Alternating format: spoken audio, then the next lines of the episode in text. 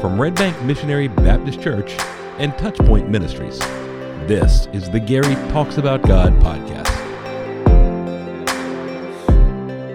We are going to go to John chapter 4, but we're going to go through John, or to John chapter 4, through Matthew 28, and then Acts 1. So you can either turn to Matthew 28 and then to Acts 1, or you can just go ahead and turn to John chapter 4. And as you turn to whichever one of the passages uh, you're, you're moving towards this morning, uh, we will be in John chapter 4 for a couple of weeks. Uh, I encourage you Wednesday night to read John chapter 4 each day leading up to this morning. And if you did your homework, and I know that you did because you're all good students, I hope that each time you read it, something else about the story jumped out to you this is one of those stories where the more you read it, the more you discover. It, it, really is a gold mine, right? You can go and you can find gold in the top layer of ground, but if you're a miner, what you really want is to find that top layer of gold that is sitting above a vein of gold that digs down into the earth. So the more that you mine, the more gold that you find. I, I really feel like John chapter 4 is like that. There's a lot right there just as you read it on the surface that, that is gold, but then you start digging down and you're just in a vein of gold where you discover truth after truth after truth. And so we are going to spend several weeks in John chapter 4. But this morning we're going to kind of step back and look at that top layer of gold instead of digging down too deep, but we will get there. And the reason I want to start in Matthew is because Matthew 28, verse 18 and following, you all know is the Great Commission. This is Jesus speaking to the disciples before his ascension. And he says to them, All authority in heaven and on earth has been given to me. Go therefore and make disciples of all nations, baptizing them in the name of the Father and the Son and the Holy Spirit, and teaching them to observe all that I have commanded you. And behold, I am with you always to the end of the earth. Then in Acts chapter 1, Acts chapter 1, right after the ascension, Jesus ascends, or right before the ascension, he says to the disciples, It is not for you to know times or seasons that the Father has fixed by his own authority. Then verse 8, but you will receive power when the Holy Spirit has come upon you, and you will be my witnesses in Jerusalem and all Judea and Samaria and to the end of the earth. Jesus gives the Great Commission in Matthew 28 and then reiterates the commission essentially in, in Acts chapter 1. And when we read that, we're just like, yeah, okay, I got it. We go to Acts chapter 1, and I, have I've done this many times. We, we go to Acts chapter 1, and what we see is the concentric circles, right? Our Jerusalem is Germantown or Winston or Rural Hall. Our, our Judea is Forsyth County in the area. Our Samaria is, is North Carolina, and then, you know, we skip to the ends of the earth, right? And, and we, we go, okay, that, that's what we need to do. We need to focus locally and then operate out from the local church in our community to an ever greater expanding of taking the gospel to different people. And, and that absolutely is true. The problem is the word Samaria. Samaria is the problem. Because, again, we have 2,000 years of history that we have to jump to understand and to hear the word Samaria the same way that the disciples would. Right? Greg made a very interesting comment in Sunday school this morning that I think helps to define the Samaria very well. He said that there are places in Winston that you don't want to go and you don't want to walk down the street. That would be Samaria. It's where you don't want to go. It's to people you don't want to have any dealings with. That is why when Jesus says, go to Samaria, the disciples are like, oh, did he really say Samaria? That's when Jesus tells the story of, of the person who is laying in the ditch and the religious walk by and the religious walk by that the person who helps the one who has fallen and is need of help, the one who extends the help is the Samaritan. The one that you wouldn't have anything to do with. The one where if you just needed some casual help, you would tell them to go on by. It's shocking. It's not for us because we've, we, we don't see the history in 2,000 years. But for the Jews at the time, that would have been an astounding statement.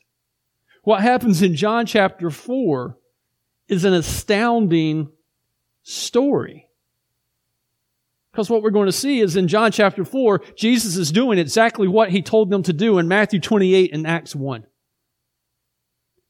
But it's not a new mission, which is why I read Psalm 98. So let's read John chapter 4. Uh, you go ahead and turn to John chapter 4. I'm going to read the last two verses of John chapter 2, and then I'm going to move straight to John chapter 4. And yes, we're going to read all 45 verses this morning. Now, when he was in Jerusalem at the Passover feast, many believed in his name when they saw the signs that he was doing.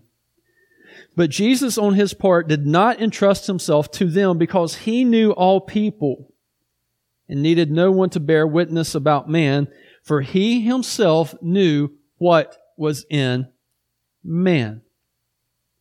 Now, when Jesus learned that the Pharisees had heard that Jesus was making and baptizing more disciples than John, although Jesus himself did not baptize, but only his disciples, he left Judea and departed again for Galilee. And he had to pass through Samaria. So he came to a town of Samaria called Sychar, near the field that Jacob had given to his son Joseph. Jacob's well was there. So Jesus, wearied as he was from his journey, was sitting beside the well. It was about the sixth hour. A woman from Samaria came to draw water. Jesus said to her, Give me a drink. For his disciples had gone away into the city to buy food.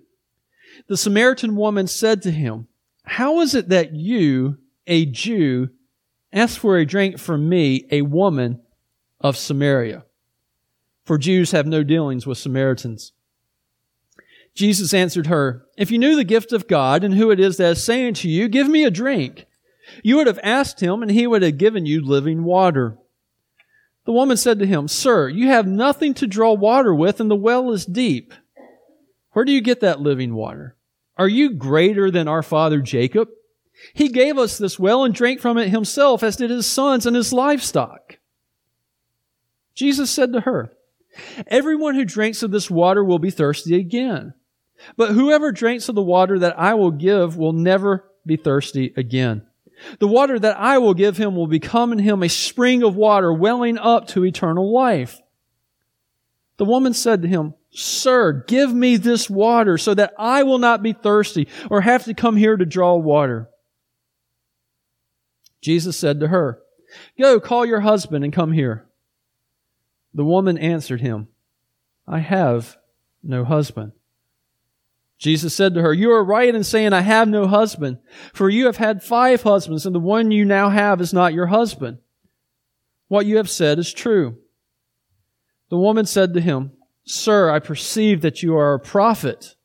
Our fathers worshipped on this mountain, but you say that in Jerusalem is the place where people ought to worship. Jesus said to her, Woman, believe me, the hour is coming when neither on this mountain nor in Jerusalem will you worship the Father. You worship what you do not know. We worship what we know, for salvation is from the Jews. But the hour is coming and is now here when the true worshippers will worship the Father in spirit and in truth.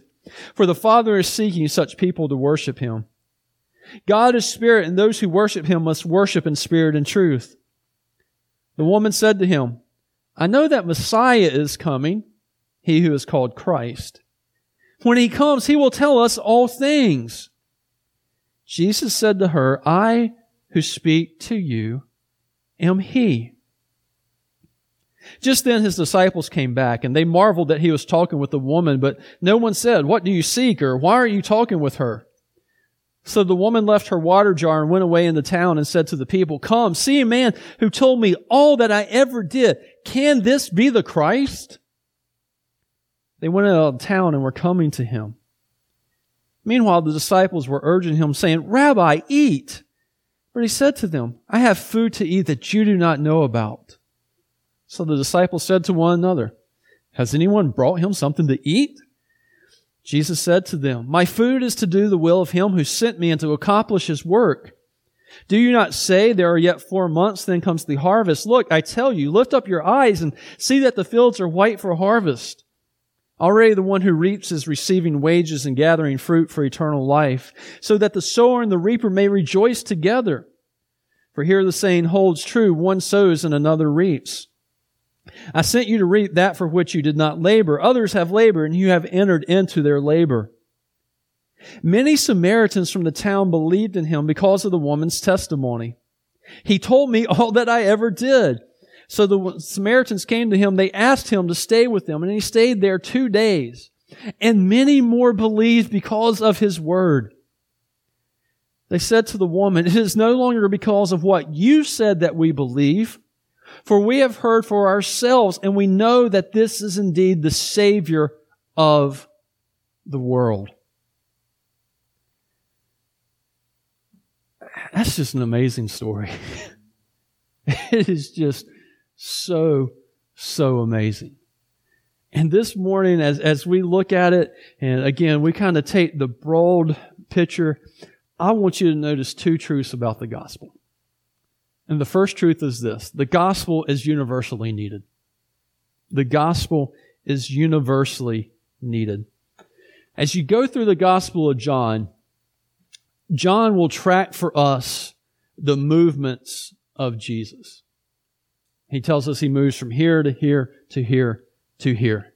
He has been in Jerusalem. We went out to Judea into the wilderness. He was baptizing, and it says here that the Pharisees had heard that Jesus was making disciples. So he caught the, the attention of the Pharisees. And instead of confronting them because the time was not right, it tells us that he left Judea and departed again for Galilee. And in verse 4 is a very important word. It's the third word in the verse. It says, and he had he, he had to pass through Samaria. Now, again, we don't think about this. We, we, we don't understand what this means. If we're going somewhere and we get on the interstate and, and we're, we're heading, uh, uh, we're, we're, we're, heading towards the beach and or we're heading down to Wilmington and we take 40, we, we have to go to Greensboro, right? I mean, we won't go the shortcut. That's not exactly what is meant here. And to help you understand, I, I got this map I want you to see because it, it'll help you kind of put this in perspective. Jesus is down here in Jericho, all right? So he's down kind of near Jericho in the wilderness of Judea. Remember, Judea is the county. So he's down there and he's going north back up to Galilee. He's going to end up back up in Cana. Okay? There are no cars. There's no trains there might be a donkey. Okay? Most likely it is by foot. If you were down here in the, the wilderness of Judea, how are you going to go to Cana? You're going to go north.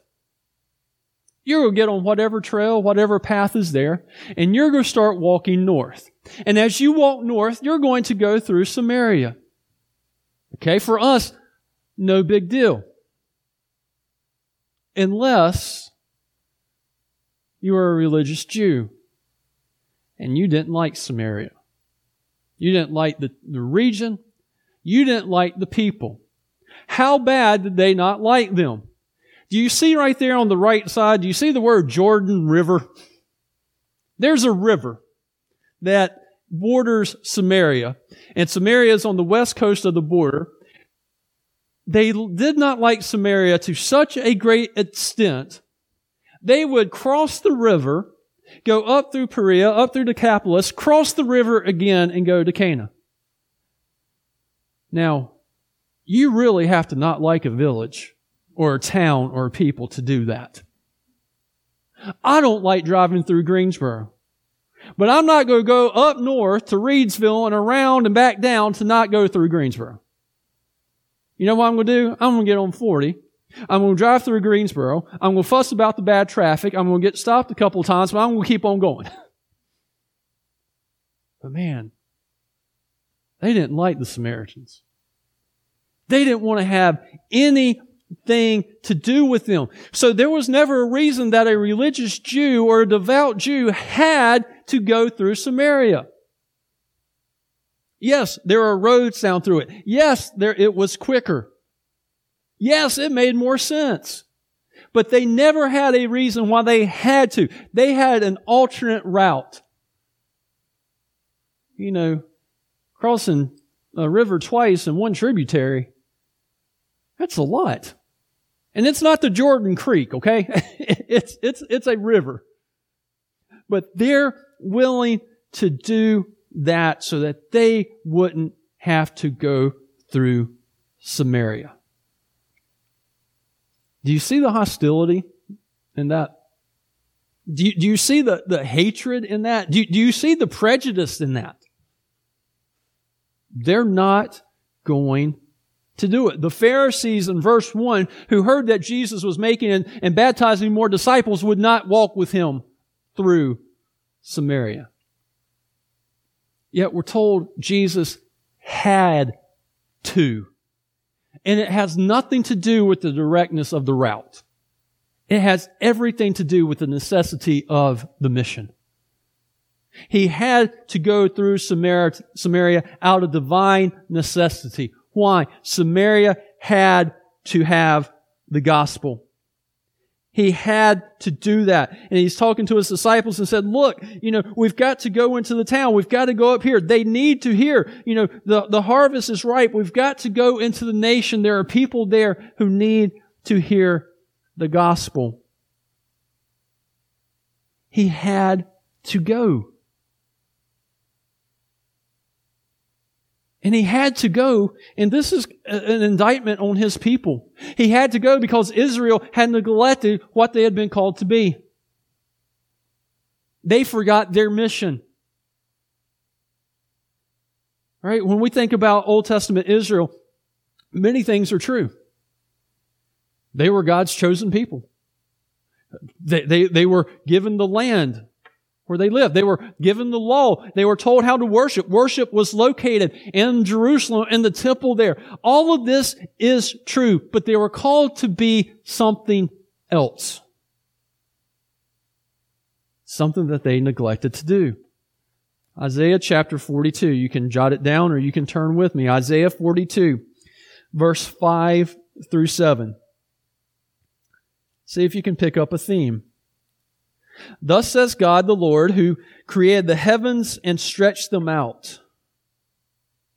And, and, and, hold on for a second. As I read these passages, let me, uh, uh, one of the things I've been trying to do is where Lord is all capitalized, read Yahweh so that you can hear it's the covenantal name. So thus says God, Yahweh, who created the heavens and stretched them out, who spread out the earth and what comes from it, who gives breath to the people on it and the spirit to those who walk in it. I am Yahweh. I have called you in righteousness. I will take you by the hand and keep you. I will give you as a covenant for the people, a light to the nations, a light to the nations, to open the eyes that are blind, to bring out the prisoners from the dungeons, from the prisons those who sit in the darkness. I, I will give you a light to be a light for the nations. Then over in Isaiah chapter 49, verses 5 through 6.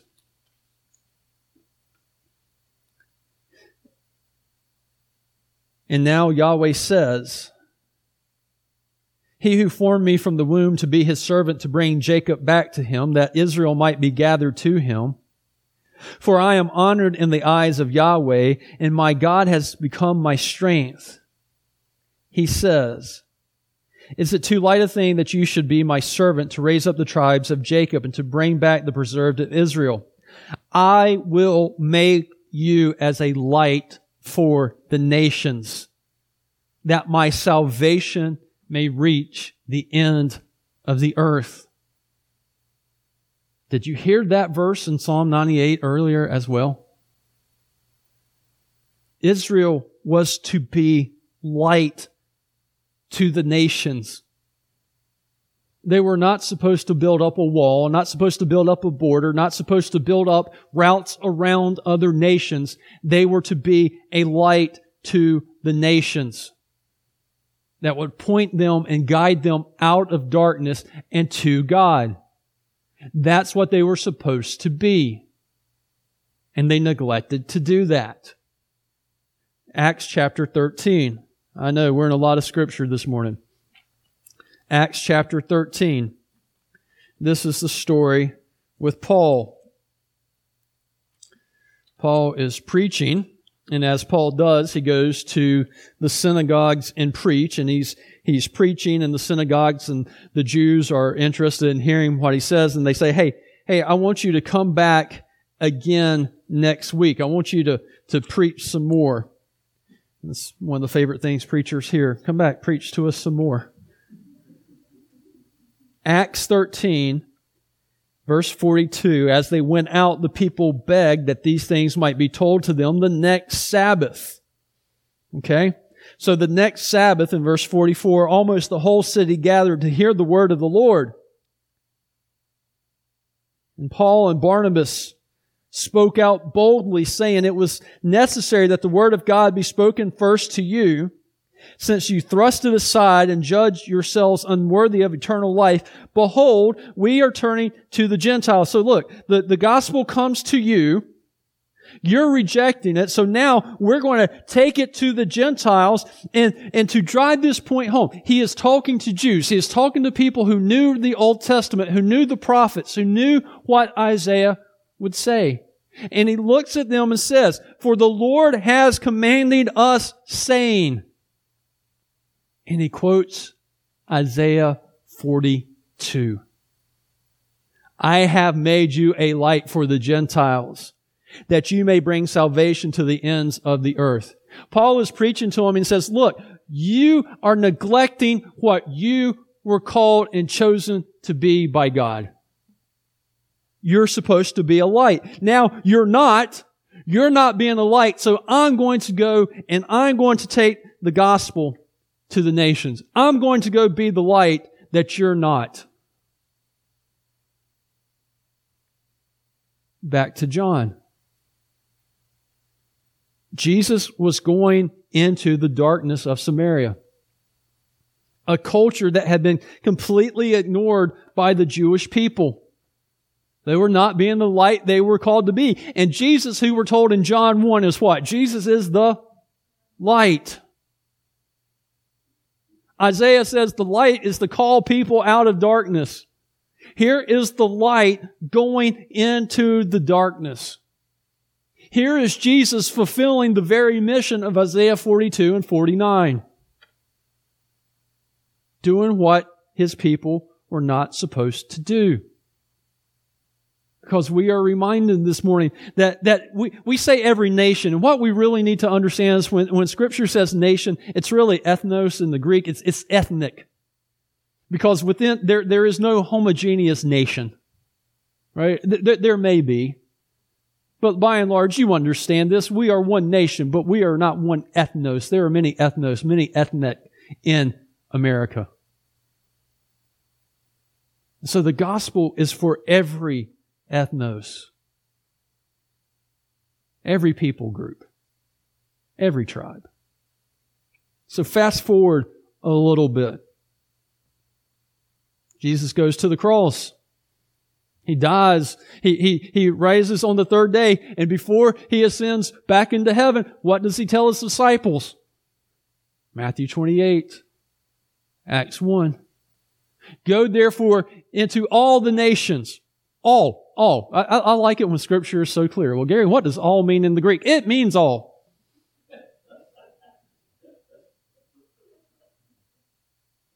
Then Acts 1. Here is all your nations. Yes, it is Jerusalem. Yes, it is Judea, but it is also Samaria, those who you have avoided and cut off from the light. You think the disciples aren't going to remember that he went to Samaria? That they had to spend three days in Samaria with those Samaritan people? And then the ends of the earth. And you know what? They did. They, they, they, did. They started in Jerusalem in this little ragtag of 11 disciples, fishermen, tax collectors, zealot, all radically transformed by the gospel of Christ. Take the gospel to Jerusalem and Judea and Samaria and to the Mediterranean and into Africa and into the rest of Europe and into India and into China until it makes its way over here to us. We see in the 2,000 years of history since Acts 1 8 that they did.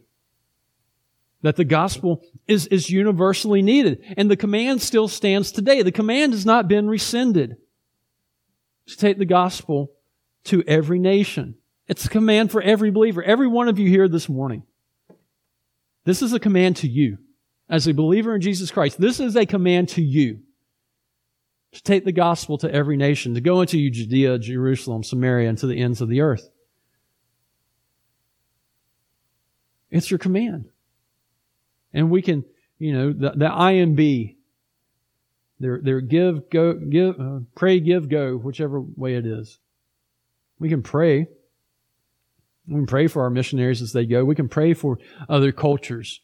We, we can give to help support the mission effort. And, and we can go. We absolutely can.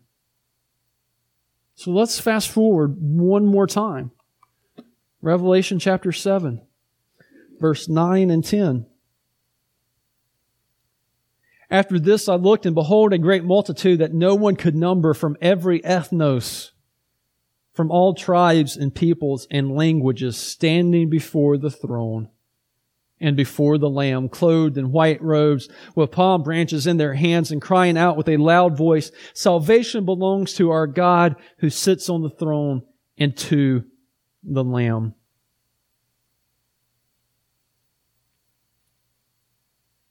Go therefore into all nations. And look, I behold, from every nation, from every tribe, from every tongue. We see the universal need of the gospel. And we see that universally the gospel will win. And that people will hear and people will respond so that one day when we get to heaven, we will join with people who don't look like us, people who don't speak like us, people who, who have a different accent, but here's the beauty. While all those distinctions may be clear, may be obvious,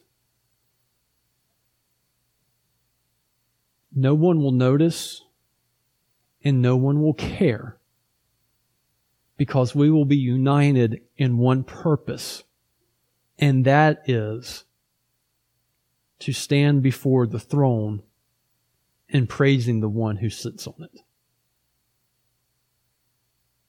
The gospel is universally needed.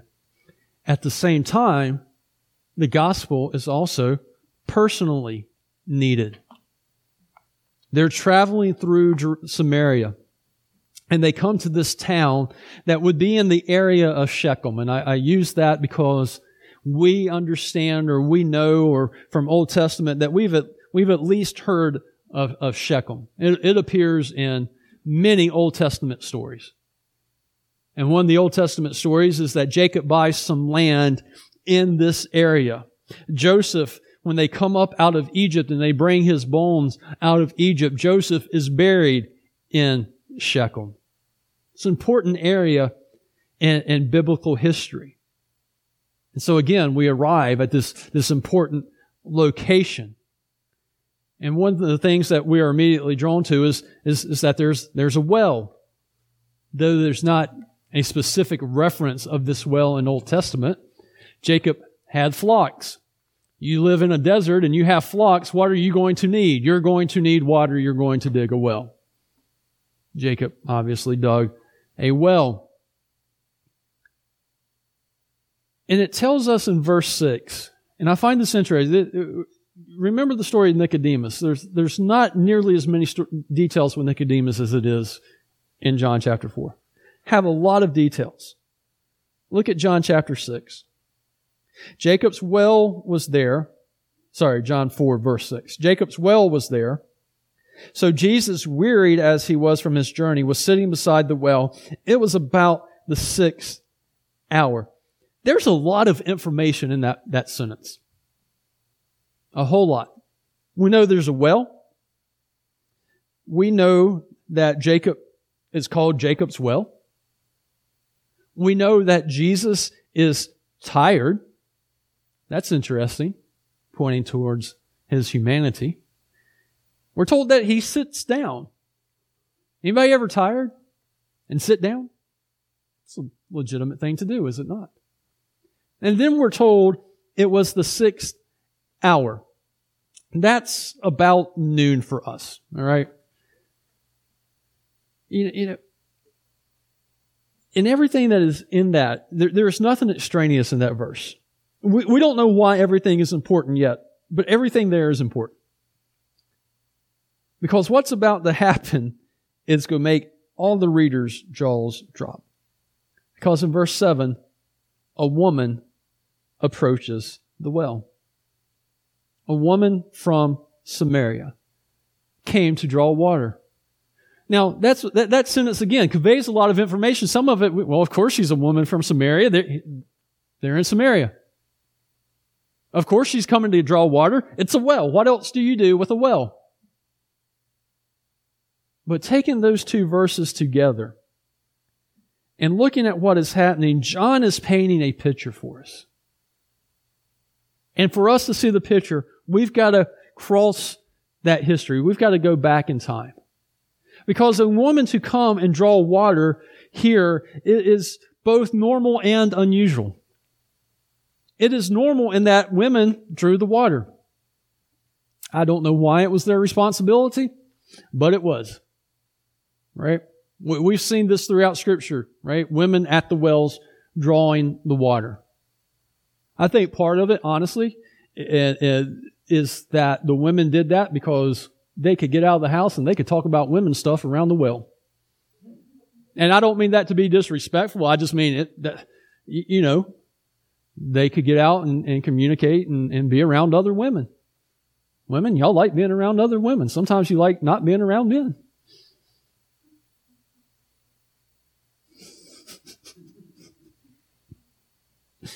I'm just going to let that laugh go. So she'd go out, she'd draw the water. Now, what, what is unusual is she has gone out of town at noon to draw water. Anybody go out and work in the yard yesterday at noon? I didn't. You know why? It was hot. It was miserable. Walk outside. No, I'm going back inside. This is an arid land. It's going to be just as hot at noon for her. So when did women usually drink, draw water? She, they usually drew water in the morning or in the evening. Why? It's cooler. But she's at a well outside of town at noon. Hmm. That's a little bit different.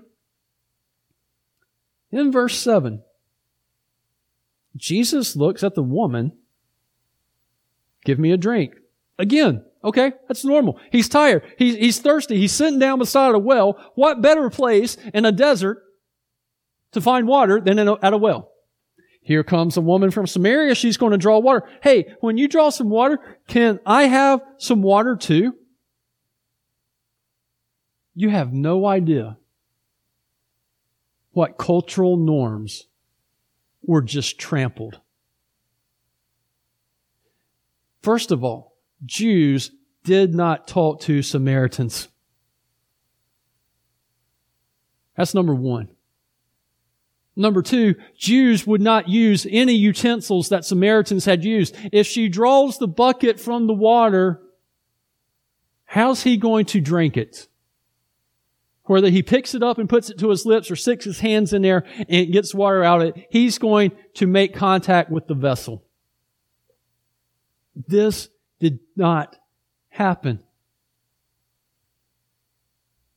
Moreover, men just didn't talk to women in public, even if they were married. You look at many of the Middle Eastern cultures today, and that is still true. A married man and woman, husband and wife will be out, and the man doesn't talk to the woman. What you never did was talk to a single woman. That, I mean, I cannot tell you how taboo that would be.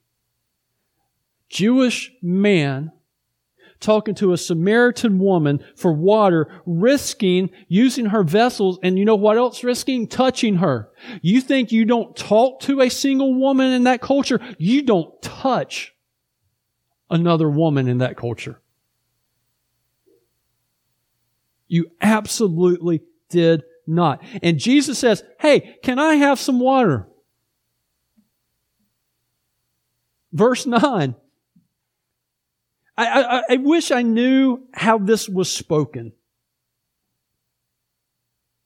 How is it that you, a Jew, ask for a drink from me, a woman? Is she puzzled? Is she perplexed? Is, is she offended? I, I, don't, I don't know what inflection to read that with. But the question means, uh, it, we know from the question that she asked, she knew that this was not normal.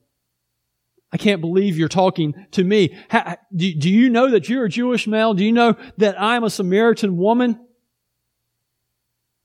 But then in verse 16 and 19, we're told that she's not just any Samaritan woman, is she?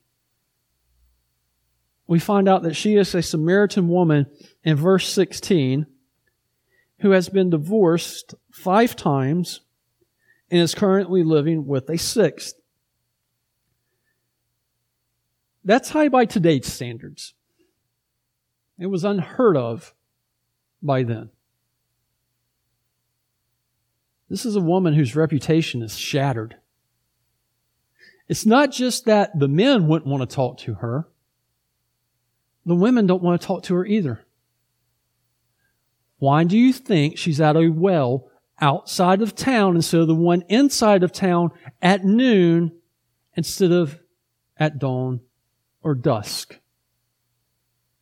She's not going there so that she can chat with the other women of town. She's going there so that she can avoid the other women of town.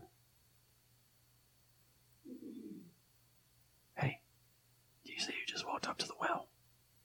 Yeah, she's on number six, right? Yeah, yeah, don't look at her. Don't make eye contact. Just, just, just quick, quick, get your water. If we, if we hurry, we can get going before she gets here. Quick, quick, go, go, go, go, go, go, go, go. To say that this woman has nothing going for her is a vast understatement. There is nothing in culture at this time that someone would look at this woman and see her anything or see her in any other light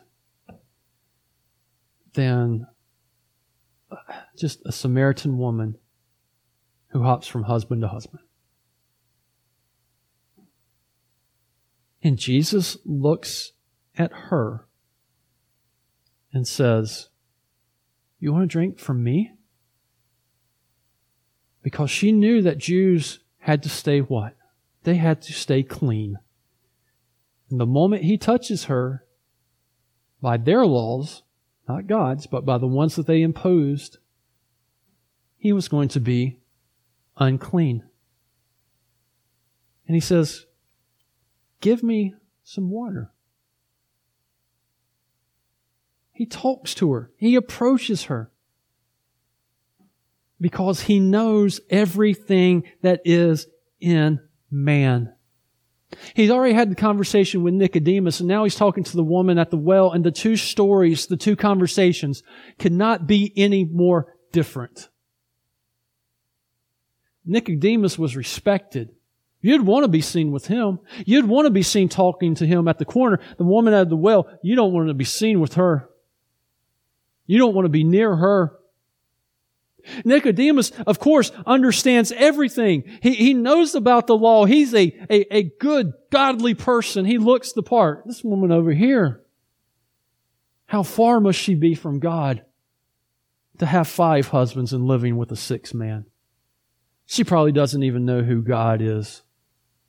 Let's tell Nicodemus the gospel because we would like Nicodemus to be in our church. I don't know that that's the right type of person that needs to hear the gospel. I don't know if, if, if you know, she just, she wouldn't be a good fit here.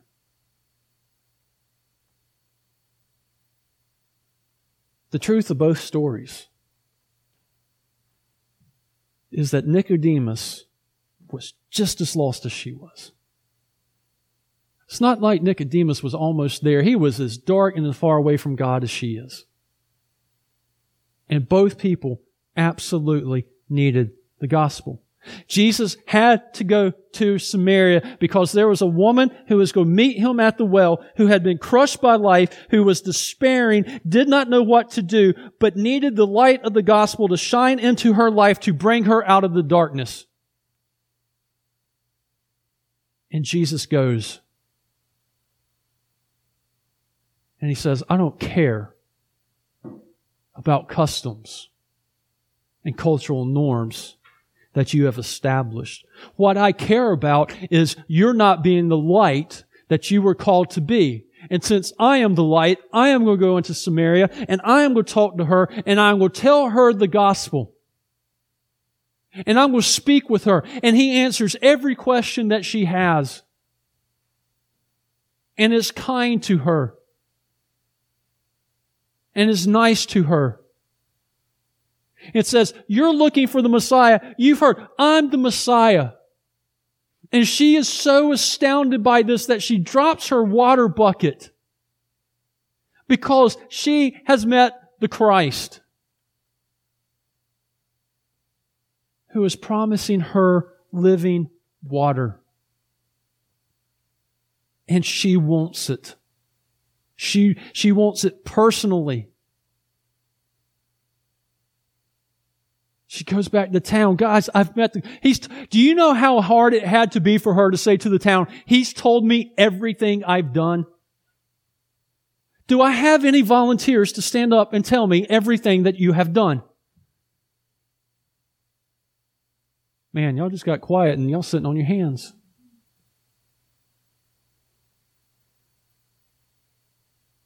But she needed to hear the gospel. She needed to respond to the gospel. See, it's not just that we take the gospel to the nations. It's that we take it to the people in the nations because they are the ones that need to hear. The nation doesn't respond.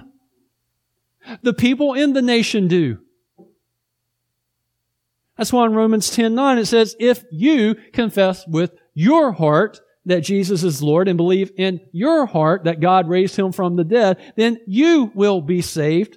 For with the heart one confesses and is justified, and with the mouth one confesses and is saved. It's always about a personal response to the gospel that has been preached.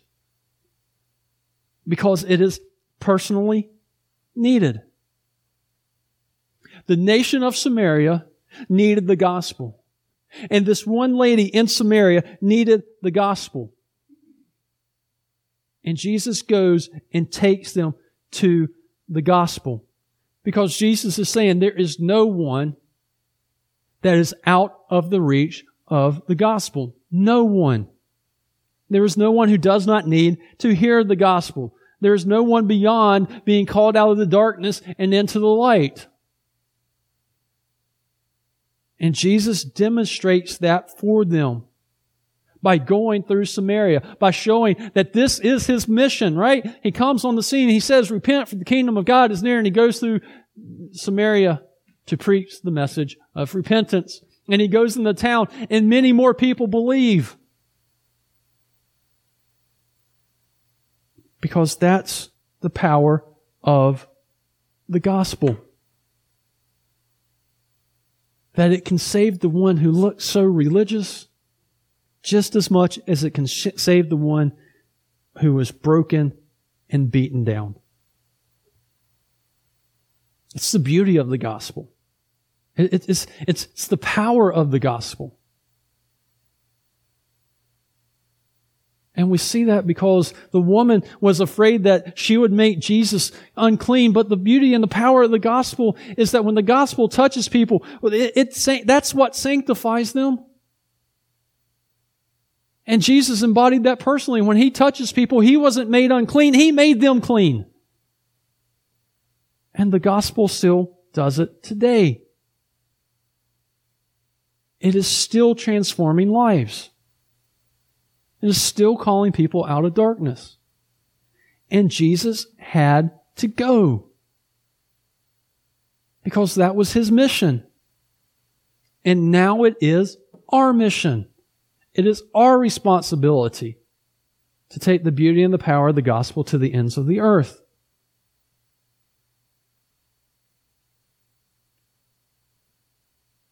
So, where is your Samaria? Who is your Samaritan? And ask yourself this Would Jesus go find that person? Now go and do likewise.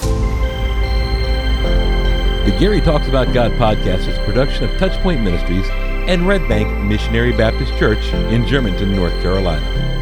Want to learn more? Visit our website at www.redbankmbc.com.